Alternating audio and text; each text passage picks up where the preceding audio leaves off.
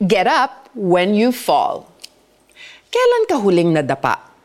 Kailan mo huling naramdaman ang pagkatalo? Meron bang pagkakataon sa iyong buhay na nasabi mo sa sarili mong, I'm a failure? Failures can make or break a person regardless of who he or she is. Sabi nga ng isang kasabihan, nasa huli lagi ang pagsisisi. But you know what? You don't have to be too hard on yourself. Fight against the urge na sisihin ng husto ang sarili mo. Matuto tayo sa ating mga pagkakamali at tumayong muli. We should learn to get up whenever we fall dahil siguradong hindi ito mangyayari ng isang beses lamang. Madadapa at madadapa tayo ng paulit-ulit sa ating buhay. Pero sana naman ay hindi pa ulit-ulit na pagkakamali sa iisang bagay dahil ibig sabihin nito, hindi tayo natututo. Ang importante, tumayo tayo at humingi ng tawad sa Diyos if we have sinned. Ang buhay ay parang pagtakbo lang sa isang mahaba at mahirap na marathon. Kailangan ng lakas at tiyaga para makasurvive at makaabot sa finish line. Para wag mawalan ng pag-asa, isipin mo kung saan ka pupunta. Fix your eyes on Jesus Christ, the author and perfecter of our faith. Remember that joy can still be found in the midst of the struggles.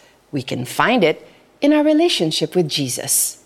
Madapa ka man ng ilang beses, tumayo ka lang ulit. You can trust Jesus to pick you up from where you fell. You don't have to run alone. Let's pray.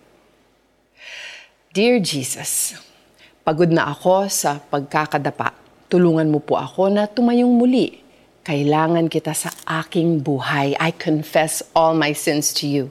Please teach me how I can overcome all of my weaknesses. Salamat po, Panginoong Jesus. Amen. Okay, itong application natin. Kung ikaw ay nagkamali, itanong mo sa sarili mo kung bakit ito nangyayari. Is there a particular sin that continually trips you, causing you to fall? Isuko at ihingi mo ito ng tawad sa Diyos. Find an accountability partner who can pray for you and help you. Kaya nga, dahil napapaligiran tayo ng napakaraming saksi, talikuran natin ang kasalanan at ang anumang balakid na pumipigil sa atin.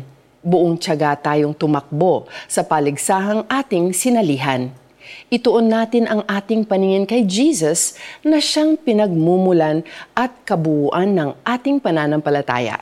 Hebrews 12 verses 1 to 2. I'm Joyce Burton Titular and I hope encouraged ka na no matter how badly you think you failed, Jesus can and will help you rise again.